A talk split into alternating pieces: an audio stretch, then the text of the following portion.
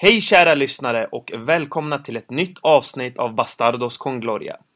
Med mig idag har jag en gäst från Puertan. Läget med dig Magnus? Jo tack, det är bara bra.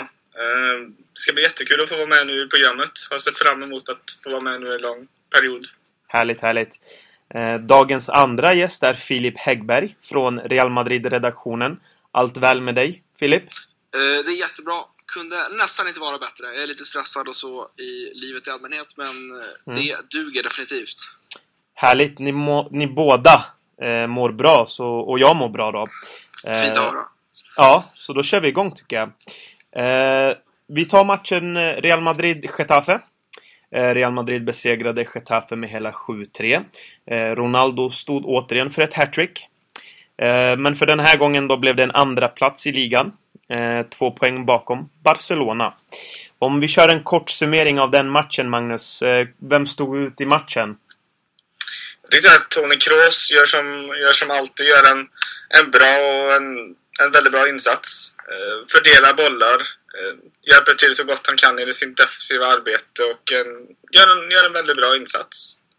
Eh, Jesse ska också ha beröm tycker jag också för att göra, göra en godkänd insats eftersom att han har fått, inte fått så jättemycket chanser nu sen, sen skadan av Ancelotti också.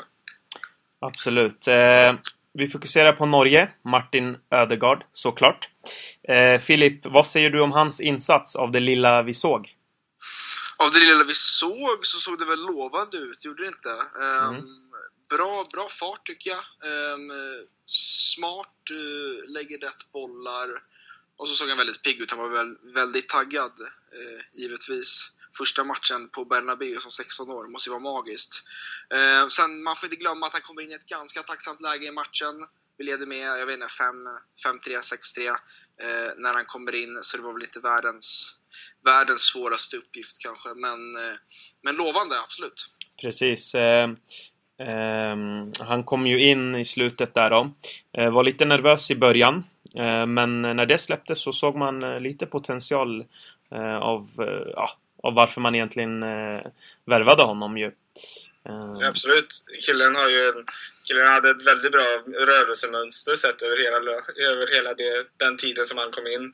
precis. Sättet hur han rörde sig, sökte, att, sökte få passningen och även var han skulle sätta nästa passning. Jag tror att han hade ett felpass av, under hela den tiden som han var inne. Så det var en, det var en riktigt bra insats tyckte jag Martin. Och förhoppningsvis så blir det fler matcher nu förra nu på försäsongen också med A-laget. Precis. Eh, vi går vidare till ett ganska stort ämne. Eh, har diskuterats väldigt mycket då. Eh, Iker Casillas blev först utbuad. Eh, men sedan faktiskt ändrade sig publiken eh, och istället blev han hyllad då. Eh, Magnus, tror du att det var hans sista match i den vita tröjan? Jag hoppas ju inte det. Eh, jag hoppas ju att Iker ska stanna. Det, det känns ju som att han har ju betytt så jättemycket för klubben under alla sina år och han, han har ju visat sin kärlek till klubben också. Eh, så nej, jag, jag, jag tycker inte att han ska, ska lämna. Eh, möjligtvis att han kanske kan få lite konkurrens med på sin målvaktsplats men absolut inte att han ska lämna klubben. Det tycker jag, det tycker jag är fel. Vad säger du om det Filip? Ska Iker lämna eller? Det ryktas ju nu om David de Gea. Eh, men för det behöver väl inte Iker lämna, eller? Nej, precis. Jag är lite inne på det spåret också. Att uh, de Gea skulle vara en jättebra värvning. Framförallt för framtiden. Han är jättebra redan nu. Ehm, men att, att värva in honom och kanske ha Casillas som någon lite andra fiol kanske, lite inspiration. Ehm, lite läromästare till de Gea. eh, låter ju inte fel alls, tycker jag. Jag tycker det är förkastligt hur, hur publiken har behandlat honom under den här säsongen då framförallt. Precis. Um, alltså för, för två, tre år sedan när Mourinho bänkade honom var det Mourinho som blev utbuad. Och nu är det Casillas som blir utbuad. Ehm, jag förstår inte logiken alls. Nej. Eh, Iker, eh, som sagt då, eh, har blivit väldigt utbuad den här säsongen. Men eh, jag tänker mest på... Har det verkligen varit så mycket hans fel, Magnus? Det har ju, alltså, försvaret har inte heller sett så bra ut. Och jag menar, han gör ju det han kan. Eller? Det är klart att Casillas har gjort många, eller ganska många trevande ingrepp också under säsongens gång. Mm. Men han är ju, då ska man veta det att Iker är ju i grund och botten han, han är ju trots allt ganska ung och det är ju i den här typen av, av ålder som målvakterna inte ens ska ha sin peak än så länge. Sin peak uppåt då. Så att jag, jag kan, lite kan nog lästa Casillas för eventuella misstag som han har gjort under säsongen. Men samtidigt så är fotboll är en, en lagidrott. Så att elva spelare bör ta, ta på sig ansvaret för att, att man, när man släpper in, släpper in mål och gör sämre insatser på planen. Precis. Ja, för jag, jag tycker att vi har ju sett spelare som har gjort betydligt sämre insatser än Iker Casillas i, i viktiga matcher. Oh, ja. Eh, jag, jag vet inte om ni håller med mig, men till exempel Sergio Ramos eh, har inte alls gjort så jättebra matcher i år i de viktiga matcherna, eller? Nej, jag håller med till viss del. Alltså Casillas, eh, för det första tycker jag, precis som, som, Magnus, som Magnus säger, att han har väl gjort några tveksamma ingripanden. Mm. Men sett över hela säsongen så är det här inte hans sämsta säsong, säsong i Realtröjan. Inte ens nära. Alltså han har gjort otroligt många avgörande insatser för det positiva, för det positiva också. Ja. Mm. Och anledningen till att, nej, vi har väl inte släppt in så överdrivet mycket mål, men att, eh, men att i vissa matcher har vi fått väldigt många, som det ser ut, enkla mål Mm. mot oss. Det stavas ju inte Ike Casillas, det stavar ju ett obefintligt defensivt mittfält där en i grunden ganska offensiv Tony Kroos är den mest defensiva på ett tremanna mittfält. Det Mm. funkar inte. Bra att du tog upp det där. Eh, många har ju diskuterat nu då att en eh, defensiv mittfältare behövs i laget och jag har tänkt på Casemiro, Magnus. Eh, har du något, annat alternativ som du tror skulle passa i kommande Real Madrid då? Jag skulle faktiskt säga att min röst går faktiskt också till Casemiro. Mm. Eh, det är av, må- av, många, idéer, av många anledningar. Mm. Främst för att jag, jag älskar Casemiro över, över väldigt många saker som han har gjort. Dels så får vi in en spelare som känner klubben väl. Eftersom han, var, han har varit med både med i Castilla och Ja. även i A-laget under det året La Decima. Det är en tvåvägsspelare som kan både komma med offensivt men är inte heller rädd att ta det defensiva arbetet överhuvudtaget. Sen så visar han, han visar väldigt mycket kämpaglöd och han visar enormt hjärta för klubben. Nej, en, en klockren vändning. Absolut. Filip?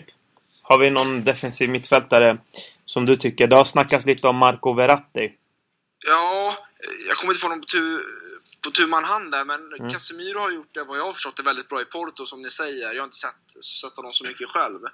Men eh, det, precis som Magnus säger, han känner klubben, han har varit här. Han känns som en madridista Mm. eh, på det man har sett av honom.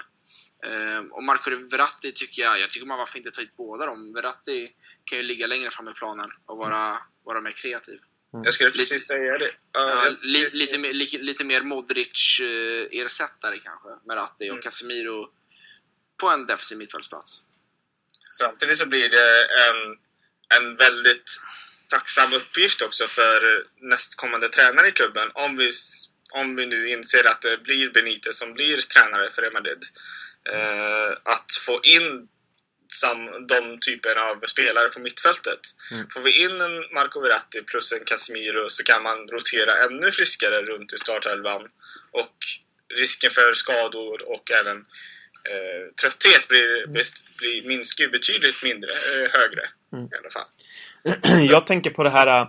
Alltså jag vill gå lite i djupet på det här med att om vi verkligen har en sån tunn trupp som alla verkar få till det. Alltså jag vet inte om vi verkligen har så tunn trupp. Vi har haft ganska mycket otur eh, i år med skadorna och jag menar, den matchen jag såg mot Valencia när Ilremendi kom in i den matchen, han var helt otrolig. Eller vad, vad tycker vi? Alltså, har vi verkligen så tunn trupp, Magnus? Jag skulle nog säga det att när jag tittar på truppen så tycker man ju ändå att många av dem ska, vi ska ju egentligen inte ha några problem, men det är helt... Det, jag skulle nog säga att jag håller med väldigt mycket. Det är väldigt mycket skador som har ställt till den denna säsongen. Mm. Samtidigt blandat med att vissa spelare har inte tagit chansen när de har fått den riktigt. Mm. Eh, till exempel Illara faktiskt. Eh, det, det jag stör mig väldigt mycket på i Ramendi är att han tar så pass, det tar så lång tid för honom att förflytta bollen på ett snabbt sätt vid en, till exempel en kontring utan att han tar de där extra tre sekunderna för att stanna upp spelet och gör så att motståndaren hinner samla sig. Och det är någonting som Mm, det, det är mest den, den protesten jag har för, för Illara. Antingen, mm. Annars så tycker jag att han har varit... Det är synd att han har fått den stämpeln egentligen. Mm. Med tanke på åldern och även den typen av potential han har. Absolut. Jag håller med. Eh, om vi går vidare då. Eh, diskussionen eh, som blir allt mer intensiv. Eh, det har diskuterats väldigt mycket om eh, eh, Perez då. Eh, och Ancelotti. Eh, Ancelotti fick som sagt då sparken. Eh, vad ger vi honom för betyg den här säsongen då, Filip? Överlag ett, ja, ett bra betyg. Alltså vi, Real Madrid har ju självklart väldigt höga ambitioner och då kanske inte en andra plats i ligan, en Champions League-semifinal och ett respass ur, eh, om det var åttondel eller kvarten i Kåpan, kanske inte är godkänt. Men det är, det är ju väldigt små marginaler som gör skillnad. Um, alltså att vi radar upp 22 raka segrar i höstas liksom, bara det är ju en, är en bragd. Lite så. Och man ska inte bedöma honom bara utifrån det. Vi har ju tappat under, under våren, som alla vet. Men överlag så tycker jag han har gjort en helt godkänd insats och han känner definitivt inte att få kicken. Ehm, det jag kan störa mig lite på honom, det kan man nästan koppla till förra ämnet då, om, om truppen och hur bred den är och så. Mm. Det känns ju som att en trupp är väldigt tunn om man tvingas flytta upp Sergio Ramos på ett mittfält. Mm. Men då ska man också veta att det fanns andra alternativ som Iaramendi, mm. Lucas Silva och Sami Khedira. Men de vill man ju inte ge chansen. Så det var väl någonting jag störde mig lite på på Ancelotti. Mm. Eh, om vi går in på ersättarna då. Eh, snackas om Benitez, Magnus. Eh, vad kan vi säga om den gode Benitez? Det är inte många som verkar vara för att han ska ta över Real Madrid. Ja, det, det har ju varit mycket snack om Benitez egentligen. Eh, nu ännu mer sen eh, Ancelotti har fått sparken nu. Och i, i grund och botten kan jag, kan jag känna att ja, Benitez är nog inte riktigt den tränaren som Real Madrid behöver just nu. Men då ska man ändå inte bortse från att Benitez är en, en madridista i allmänhet. Mm. Och att han har alltid strävat mot att få sitt Real Madrid-jobb. Så på den sättet kan man ändå tolka det som att han kanske lägger mer tid och energi på att, på att göra att laget blir så bra som möjligt och präglas under hans, under hans eh, vad ska jag säga, eh, inflytande i klubben. Mm. Absolut. Eh, Filip, eh, vi pratar också om eh, Jörgen Klopp. Vad tror du om Klopp då, i Real Madrid? Det första som slår mig när jag hör Klopp, det är den enorma språkbarriären som ligger mellan honom och, och Real Madrid. Um, mm. ja. ja. men, jag tänker men, på Klopps eh, Un cerveza por favor. Ja, ja precis. Ja. Nej, men en riktig råtysk liksom som kommer ner till Spanien och och motivera spanska spelare på någon eh, halvtjaskig tysk-spanska, det, jag vet inte. Men rent tränarmässigt så varför inte? Um, han känns ju som en riktig som en riktig motiverare, om vi, så kan man inte säga såklart, men han, han är motiverad själv och han, han är en eldsjäl som vi har sett i, som vi har sett i Dortmund, mm. om inte annars. Så han, han skulle säkert kunna eh, sätta lite eld i baken på stjärnorna och få dem att jobba hårt. Det tror jag. Men eh, jag hade ju föredragit att ha kvar Ancelotti, givetvis. Mm. Okej, okay, då har vi diskuterat alltså Benitez och Klopp, Magnus. Finns det någon annan, någon joker? Finns det någon annan som kan, kan tänka sig ta över Real Madrid och, och eh, leva med Florentino Perez? På längre sikt så är det ju att Zidane kommer ta över laget. Absolut. Men till dess är det ju att han är alldeles för grön och att han, att han misslyckades att ta upp eh, Castilla till Segunda. Eh, så på sikt, ett, ett tränarpar med Zidane och Raúl tror jag inte heller skulle behöva allt för, för långsiktigt på om cirka no, om några år. Mm. Kanske en tre till fyra års period. När Raúl är färdig där borta i Amerika och spelar färdigt och kommer hem till Madrid. Mm. Annars så... Annars har det pratats ganska mycket om Unai Emery från Sevilla också. Precis, ja jag har hört en del om honom. Mm.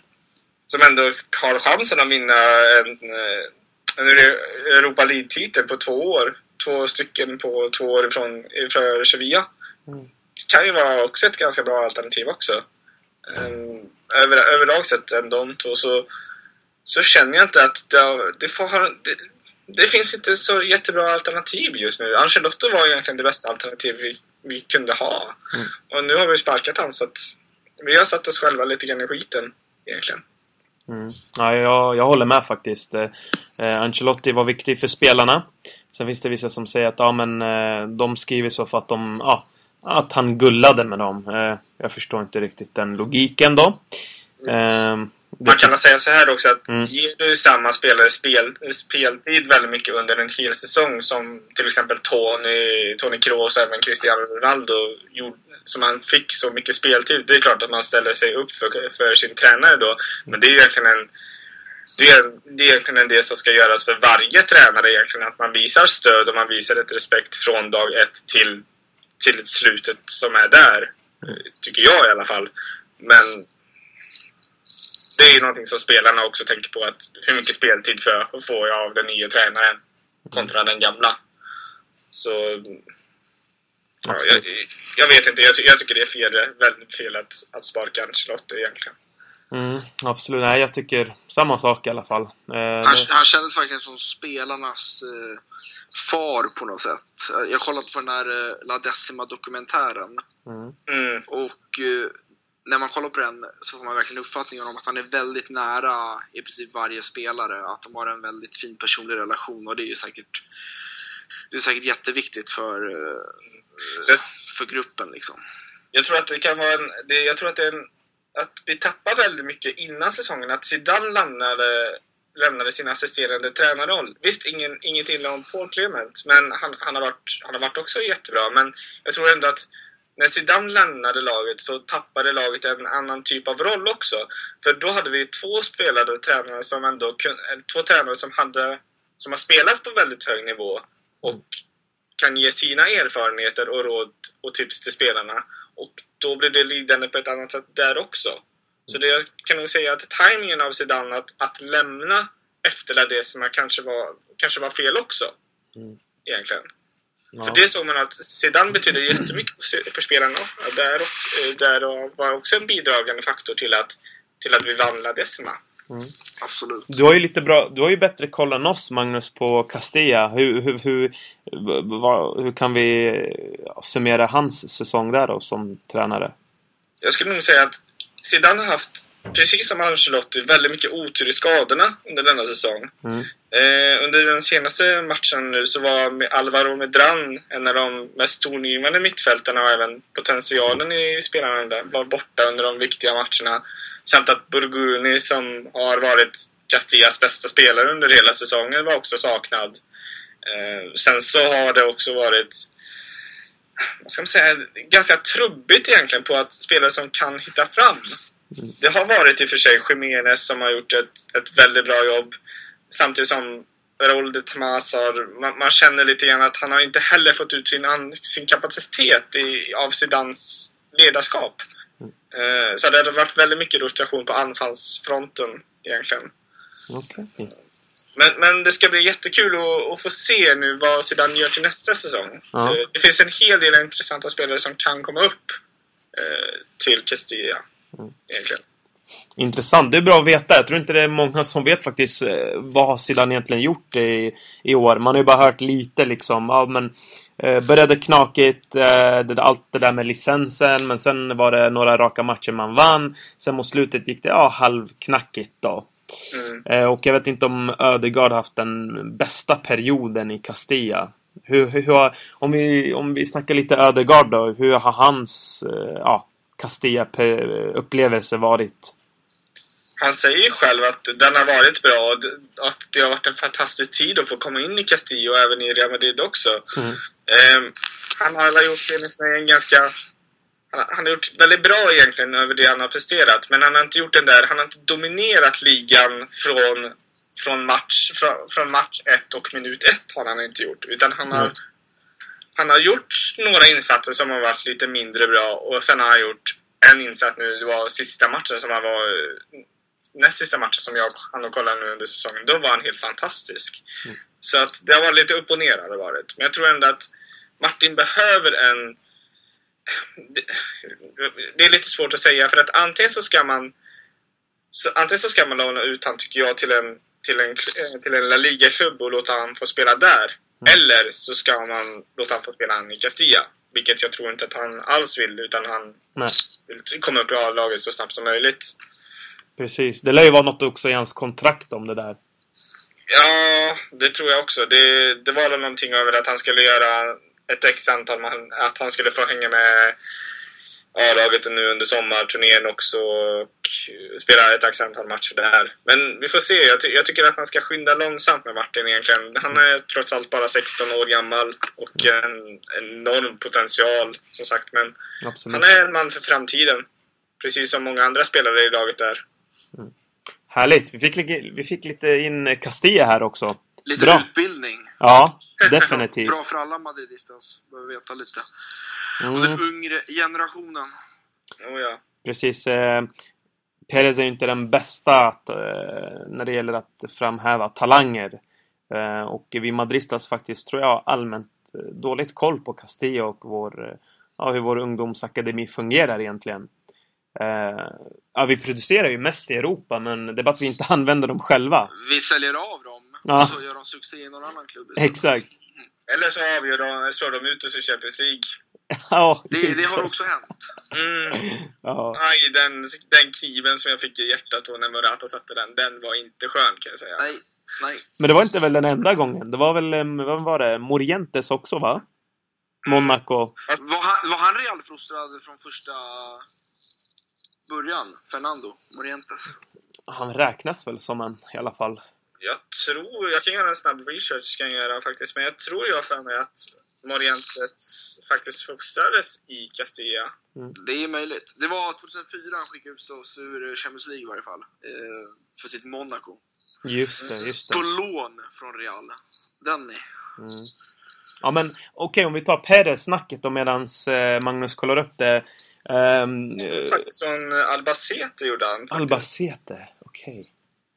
Mm. Anrik klubb. Mm. Oh, ja. Mm. Lite, tråkigt, lite tråkigt att de här runt där borta nu. Jag tror de spelade i, i, i eh, divisionen under under Segunda nu. Segunda B? Mm. Ja, okej. Okay. Mm. Men jag är inte riktigt säker. Möjligtvis att de kanske spelar i Segunda också. Eller om de åkte ut förra året. Mm. Nej, de spelar faktiskt i Segunda faktiskt. Mm. Kul för dem. Ja. De spelar, kommer på en plats idag. Mm. Mm. Okej, eh, tillbaka till Perez då. Eh, varför anser många honom som en bra president, Filip? Varför... Det, för mig är det lite ologiskt. Alltså, jag menar, det är väl värre nu. 9 till 11 tränare på ja, 10-15 år. Eh, visst, ekonomiskt har det gått bra, men sportsligt har det inte alls gått så jättebra som man kan förvänta sig. Eller vad tycker du, Filip? Nej, jag är väl lite, jag är väl lite neutral i frågan, men varför Madridistas tycker om honom är väl för att han räddade klubben rent ekonomiskt när han kom in och, mm. år 2000. Mm. Um, sen rent sportsligt sett, som du säger, vi har ju inte plockat titlar år efter år direkt. Mm. Det har vi absolut inte gjort. Men alltså, han räddade klubben ekonomiskt år 2000 och det, det ska man väl tacka honom för. Mm. Um, men hans tålamod kan han väl jobba på lite. Och det är nog alla madridistas Ja, lite va? ja, ja men precis. Ja. Mm. Um, och det är därför jag tycker det känns lite konstigt om man skulle ta in, ta in Rafa Benitez, mm. som är ändå en ganska cynisk uh, cynisk coach. Det känns lite Capello-varning på det. Det kommer inte spela någon roll om man vinner ligan. Mm. Om vi bara gör, eller bara gör 70 mål mm. Eh, och vinner på inbördes möten mot Barca liksom. Mm. Samtidigt så är det ju ändå det som klubben tar och suktar för mycket över. Det är ju egentligen titlarna egentligen. Ja, exakt. Det är, det är ju så motsägelsefullt. Mm. Det där. Sen så kan man ju säga så att det, det är ju vi madridistar som tycker att laget ska spela vackert. Eller många av den typen av, av madridistar som vill att Real Madrid ska spela en vacker fotboll. Mm. Men det vackra måste det vara att måste ju vara vägen till titlarna som är vacker. Ja, precis. precis. Vi diskuterade det där innan, Magnus. Mm. Mm. Precis. Det är ju på något sätt titlarna som betyder någonting. Sen så, jag bryr mig fullkomligt inte om vi spelar om, om vi spelar 1-0 eller om vi spelar 5-0 i varje match. Det viktigaste är ju ändå i slutet av säsongen att vi vinner de titlarna som vi har varit med i. Absolut. Ja, hur många gillade Guardiolas Barcelona? För att vara ärlig nu. Ja, Men jag är Real eh, Real Madrid-supporter så jag håller, kan inte uttala mig speciellt Nej. objektivt om det faktiskt. Nej, nej, men jag tänker på allmän, den allmänna bilden var ju att ja, men de filmar mycket. Eh, De får domarna med sig, men eh, jag tror inte de själva bryr sig ett smack. Det handlar om titlarna helt enkelt. Ja, absolut. Sen, sen spelade ju de en väldigt vacker fotboll, det får man ändå säga. Ja, Ja. Eh, Så de värvade väl många supportrar på det sättet också. definitivt. Ja, ja. Men ett tag blev det så här, ja men det här är handbollsfotboll, det här är inte så kul. Men det struntar de i. De vinner sina matcher, de vinner Ja. titlar. Ja. Så- samtidigt ska man också säga att det finns ju ändå något vackert i ändå att det spelet som Guardiola införde i Barcelona, en Mm. touch, tvåvägsspel, gå på, håll bollen inom laget och gör det, gör det eh, trötta ut motståndarna. Det är något vackert i det också, precis som det finns i all typ av fotboll egentligen. Precis. Capellos Madrid 2007. Det var inte den vackraste, men... Eh, Men ack så många minnen. ja. Herregud. Mm. Åh, Mamadou Diarra. Oj, oj, vilken karaktär. jag kan säga den, ma- den säsongen var nog det sjukaste jag var med om i alla fall. Mm. Än så länge. Mm. Det var, det var helt, det var helt sinnessjukt. Mm. Vändningen mot eh, Zaragoza och Espanyol, det var ju Ja. legendariska matcher. Van Nistelrooy kvitterar på Rosaleda i, i Zaragoza samma minut som Tamudo kvitterar för Espanyol på Camp Nou. Och eh, sätter oss i ligaledning inför sista omgången. Det är fint. Mm. Oh, ja. Grabbar, eh, vi pratar väldigt mycket om att eh, ja, Real Madrid ska värva den, Real Madrid ska värva den ena och den andra. Men vi pratar aldrig om vad Perez kan få för sig. Eh, om vi säger så här, tror ni att det finns en spelare, eller två eller tre viktiga spelare som kan faktiskt lämna laget?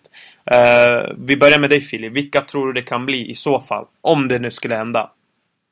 Alltså, Casillas för det första känns väl inte helt otänkbart. Mm. Ehm, och jag tror fortfarande att han är väldigt viktig för Mm. Real. Mm. Eh, både på och utanför planen. Sen har det ju snackats mycket om både Bale och även lite om Ronaldo. Även fast Ronaldo känns väl ganska otänkbart. Men eh, att Bale skulle lämna känns väl inte heller eh, som en jätteskräll ifall han skulle göra det. Med tanke på att han har eh, hela Bernabéu mot sig, eh, som det känns. Mm. Ehm, sen om han är viktig för laget eller inte, det är väl det är tre tidiga åsikter om. Men jag tycker fortfarande att han tillför en dimension som, eh, som Real behöver Mm. i eh, de stora matcherna. För de jag tänkte på var ju Varane och Isco. Det där är jag lite rädd. Speciellt Varane. Ja. Eh, Det var faktiskt mina två också i Ja. början. Där. Jag Ja, vad tänkte säger du, på Magnus? Benzema också faktiskt. Mm. Lite grann. Hur mycket man än hur mycket jag än önskar och vill få han till att få den där killerinstinkten vid målet så är det ändå så blir man ändå besviken nästan, nästan varje säsong. Men typen av, av vad ska man säga, de egenskaperna han har som gör att spelet flyter på så jättemycket är ju det för att han är en av världens bästa target player. ja. Ja, precis. Mycket, hur mycket han betyder för vårt spel. Ja. Eh, skulle Benzema försvinna, då försvinner ju en annan typ av division. Då försvinner 20 av Ronaldos mål per säsong. Ja. Mm. Så det ska man också ha i beräkningen också. Sen så Varan är ju, en, är ju redan nu en av topp 10 bästa mittbackar i världen. Ja. Vid en sån ålder. ja. Eh, Så ja, jag håller med. Varan, Varan Benzema och Isco skulle jag nog säga. Om Mm. jag får säga tre. Ja. Men Mourinho, Mourinho drar ju som satan i varann och har väl alltid gjort det ända sedan han kom till Chelsea. ja. Jag tror att varenda klubb kommer rycka i varann så fort Ja. det finns en liten spricka i i Real Madrid också. Ja. Så att, Och det blir väl säkert Mourinho som får han. till ja, alltså, det hade ju varit förödande för, för oss och även för spröda de saltetsåren i, för de personerna som inte gillade Mourinho. Mm. Ja, precis. Vad tror vi om Bale då? Eh, Det har pratats jättemycket om Bale. Ska han gå till United? Ska han vara kvar? Eh, nu sa ju du Filip att, eh, att han är väldigt viktig för laget fortfarande. Det håller jag också med om. Eh, jag tror han, han har mycket mer att bevisa och eh, han kommer vilja göra det den här säsongen. Eh, men jag är lite osäker. Jag tror inte att han lämnar i alla fall. Det tror jag inte. Eller vad säger du, eller vad säger du jag Filip? hoppas inte det heller. Men eh, nej, man vet, om man inte känner sig, om man känner sig oönskad i en klubb Mm. av supportrarna framförallt så skulle det nog inte vara så roligt eh, att vara kvar, kan jag inte tänka mig. Mm. Sen är han säkert väldigt revanschsugen som du säger och Mm. jag tror att vi eh, inte har sett det bästa av Bale i Realen. Och när, när det kommer tror jag att det kommer bli jävligt bra. Mm, absolut. Grabbar, vi ska nu summera säsongen. Och då tycker jag att vi gör så här. Eh, Jag börjar med dig Magnus. Eh, Du får ge betyg till spelarna. Eh, Om vi börjar med försvaret. eh, Från 1 till 5 då. Vilket betyg förtjänar försvaret den här säsongen? Ehm, då ska man gå in på lite grann att försvaret har varit väldigt, väldigt darrigt vissa matcher då det har varit en stor betydelse. Mm. Eh, som till exempel Atletico Madrid-matchen i Champions League, Juventus-matchen, Barcelona borta, eh, Valencia borta och hemma. Så ja, jag skulle nog säga en... Någonstans mellan 3 till... Nej, nej det får väl bli en 3 till 4 ungefär. Tre, Någonstans mitt emellan där. 3,5 kanske då. Mm. För att eh, försvaret måste ju såklart få hjälp av ett mittfält. Eh, så jag håller med om det betyget. Eh, fast många kanske tycker att de ska få ett lägre betyg. Filip, du tar mittfältet. Vad får mittfältet för betyg den här säsongen? Mittfältet spelare för spelare skulle jag, skulle jag nog ge, ge ut ganska höga betyg till de flesta, men mittfältet som helhet får inte ett lika högt betyg med tanke på att de inte har hjälpt backlinjen tillräckligt mycket. Men jag vet inte hur mycket man kan lägga det på spelarna heller. Nej. För att när, när, när både Kroos och Modric har spelat har det ändå sett förhållandevis bra ut. Mm. Eh, Trots att ingen av dem är en renodlad defensiv mittfältare. Men utan Modric så har det känts helt ihåligt. Ehm, och det är väl en taktisk miss från, från Ancelotti, känns det som. Men ja, mittfältet får väl en... eh, Ge dem en stark tvåa. Stark tvåa. Mm, Men jag skulle, spelare för spelare skulle jag ta mer, men eh, som helhet eh, så tycker jag ändå de förtjänar Okej. Mm. Måste, måste ändå, jag vill lägga in en liten grej. Jag Ja, gör det. Berömma, jag måste ändå berömma James Rodriguez. Ja, fan han grym. Ja, ja. det finns inte en spelare som har gjort en sån... Som har tagit för sig så mycket som James har gjort under den, denna säsongen. Sättet han har spelat på, kommit in i, i klubben, gjort mål, han har gjort assist, han har varit bidragande för själva, själva spelet. Det, det är ju en... Det, det är ju en framtidsvärvning av utan dess like. Mm. Plus det att det, det är så roligt att knäppa till folk på, eh, på näsan nu när de har menat på att James kommer bli en flopp utan att han bara kommer vara här för att sälja tröjor. Ja, och att, och att vi skulle behållit Di Maria istället liksom. Ja. Visst, sen så kan man diskutera själva arbetsradion som Di Maria gör kontra James Rodriguez. Men jag skulle nog vilja säga att James bidrar så mycket mer i spelet än vad Di Maria Absolut. Ja. Jämnheten har han ju framförallt. Det folk glömmer om Di Marias fjolårssäsong, det är att man kommer ihåg de höga topparna, topparna men man glömmer de djupa dalarna som man alltid har haft. Mm. Ja, Där, där inte- när han inte har sin dag, när han inte bidrar med någonting. Ehm, och där är ju Chamez betydligt jämnare och en betydligt eh, ja, jämnare högsta nivå. Ja, det ser vi ju nu i United. Di Marias form, alltså... Ja, som du säger, hans djupa dalar är djupa. Det är de. Mm. Det är nästan så att James Rodriguez förtjänar en applåd, grabbar, eller hur? Ja, det är Mm. Vi gör det. Vamos! Bra.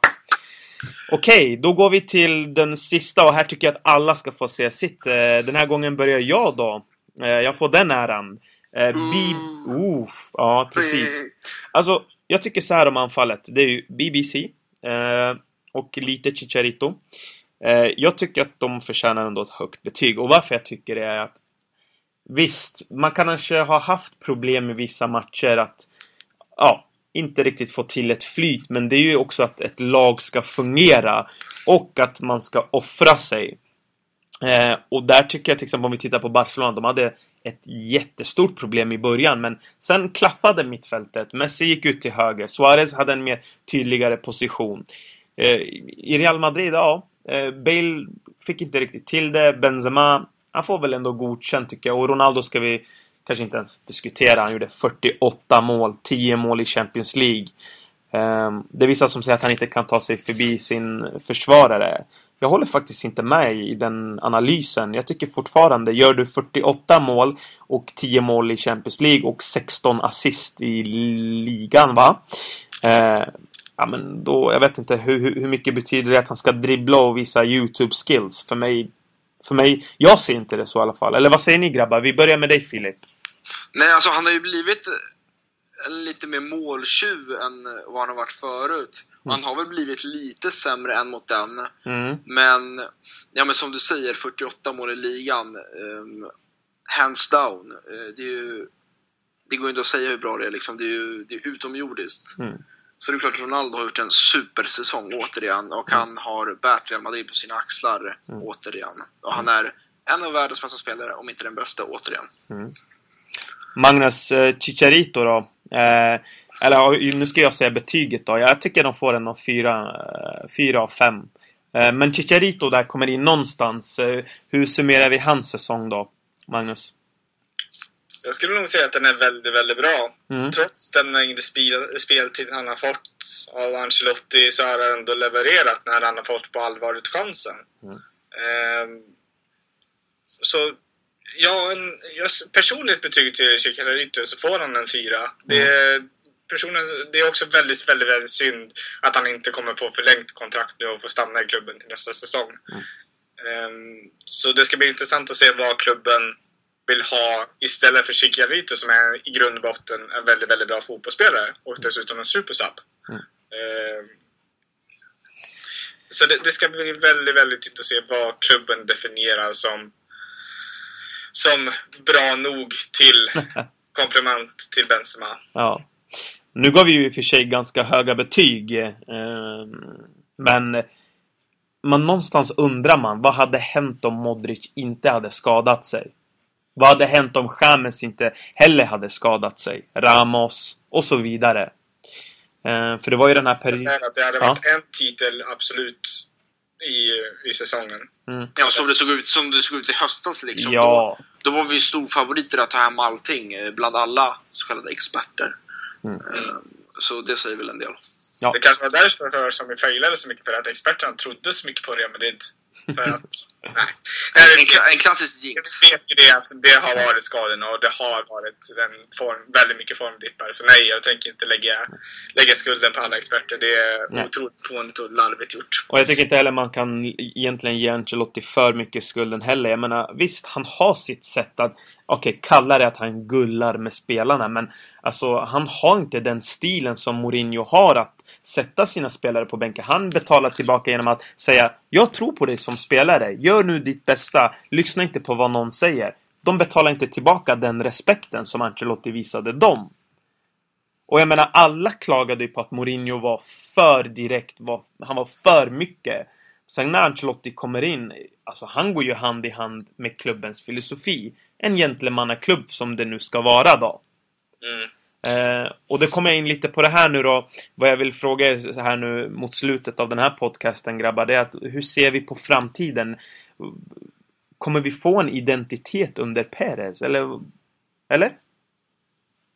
Vill du köra Filip eller ska jag? Ja, ja, jo, jag ja det blev tyst för att det är en svår ja. fråga. Jag förstår det grabbar. Ja, jag satt och funderade lite. Ja. Men den identiteten vi har fått nu under Perez, det gör att vi är väldigt, uh, ja, eller Perez är väldigt impulsiv och det är väl, speglar väl av sig lite på klubben. Mm. Uh, vi har haft många tränare med olika filosofier. Mm. Vi har haft Capello som är, nej det var inte under Perez då såklart, så det var ett jättedumt exempel. Um, men nej, det, kan, det, får vi väl inte. Alltså vi får, det är fortfarande tränare med olika filosofier som vi som turas om om man tar klubben. Så nej, ett jätteluddigt svar, men jag vet inte. Mm. Jag tror så här att det kommer vara... Om, om vi ser nu fram... Om vi skulle nu säga att nästa gång det blir nyval, presidentnyval i klubben mm. och PRS nu måste flytta på sig. Mm. Finns det något bättre alternativ just nu att ersätta honom med? Det vet vi ju inte. Det är det vi inte Nej, vet. Det, det, är det som vi inte vet. Mm. Det är bara att ta Calderon nu på den senaste tiden. Mm. Vad som hände när han slutade vara president för Real Madrid och man fick höra om diverse skandalerna om mutad eh, mutade röster och allt möjligt sånt. Peres har faktiskt inte gjort någonting över sånt över sin hela presidenttid, förutom att försöka göra det som är bäst för klubben. Men det menar jag inte att, att Peres har, gör alla rätt i världen. Peres har också sina fel, men han är i grund och botten en madridista och vill göra det så bra för klubben som möjligt. Även om det går överstyr ibland. Eh, Ja, det är inget snack om att han gör det, att han gör det som han tror är bäst för klubben. Det är bara Mm. att man kan ifrågasätta om, eh, om det verkligen är så. Men hans, hans hjärta är på rätt ställe, det tvekar inte jag heller på. ja, absolut. Ja, bra grabbar. Vi fick in ett, en liten summering här nu då. Eh, diskuterar ganska mycket, tycker jag. Fått in det ganska bra, eller vad säger ni? Absolut. Mm. Håller med. Ja, bra. Eh, frågan är nu här då, eh, nästa säsong då. Eh, eller jag frågar, jag tänker så här. Nästa säsong, eh, ryker Benitez om, om han eh, om han inte tar någon titel? Vad tror ni? Det, Det- ja, jag var- ja, ja, kör Magnus. Du kan köra nu. Du kan köra. Nej, ja, okej, jag kör. Ehm, det beror ju på eh, lite hur, hur spelet har sett ut, men, men det raka svaret blir väl nej. Det lär han väl absolut inte få med tanke på hur det har gått för Ancelotti. Och då tror jag att Ancelotti värderas högre än Benitez Mm. eh, på det sättet. Så tar han ingen titel, eller vem som än tar över, tar han ingen titel så ser det väl ganska mörkt ut. Det var väl senast någon gång på 80-talet en tränare fick sitta kvar efter att ha gått titellös en säsong. Mm. Så det blir nog svårt. Ja, ja, Eh, stämmer. Mm. Jag tycker ändå att... Vi har ju redan skjutit oss själva i foten när det kommer till det tränarvalet. Om det nu blir det tränarvalet, vill säga. Mm. Men skulle, skulle Benitez få sparken också för en, för en, eh, för en misslyckad säsong? Vad finns det då för tränaralternativ? Det finns ju nästan ingenting överhuvudtaget. Ska man då, då måste enda alternativet vara att ta in Klopp i sådana fall. Ja. För att, men då spelar det heller inte roll för vad nu Perez gav för anledning till att sparka Ancelotti. Och att anledningen är att vi vill ha en tränare som kan prata spanska. Den köper jag inte för fem öre. Den tycker jag är väldigt, väldigt, väldigt, väldigt dålig anledning för att sparka han. Om det hade varit en av de kriterierna för att för att få in en ny tränare som kan prata spanska in i klubben. Det tycker jag inte är en tillräckligt bra anledning. Det är löjlig faktiskt. Riktigt löjlig. Yes, eh, då var vi klara tycker jag. Eller vad säger ni? Ja, jag har inget mer att tillägga Nej? just nu. Magnus? Ja, för, egentligen inte. Jag, jag tycker ändå att det ska bli en... Det blir ju en intressant sommar i alla fall. Vi kommer Mm. ju alla fall se en, en revolution i klubben och se var det leder oss. Eh, Absolut. Jag, jag hoppas att vem som än nu får det här omöjliga uppdraget ändå blir backad av oss supportrar. Eh, Så att vi åtminstone ger den nya tränaren chansen. Det är, inte, det är ju inte, om det nu blir Benitez som tar över, det är ju inte hans fel att han får jobbet. Nej, precis. Eh, Så det är ju bara att stötta honom så mycket som det går. För vi vill väl lika mycket som Perez och eh, Benitez då att eh, klubben ska ha framgång. Absolut. Ja, då får jag tacka för den här gången. Eh, och tack till er som lyssnade, kära lyssnare. Och på återseende. Ciao! Adios! Alla Madrid!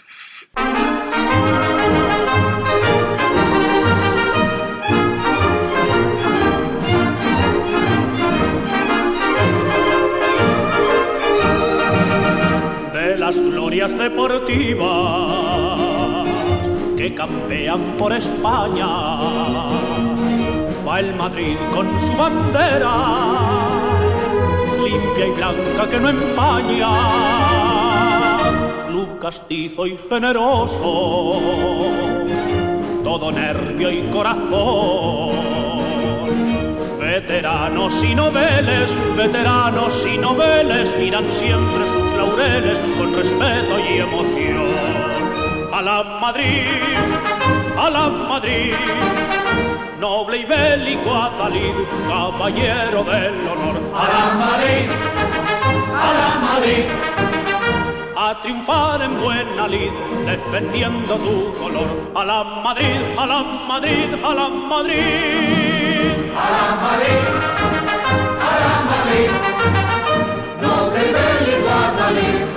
caballero de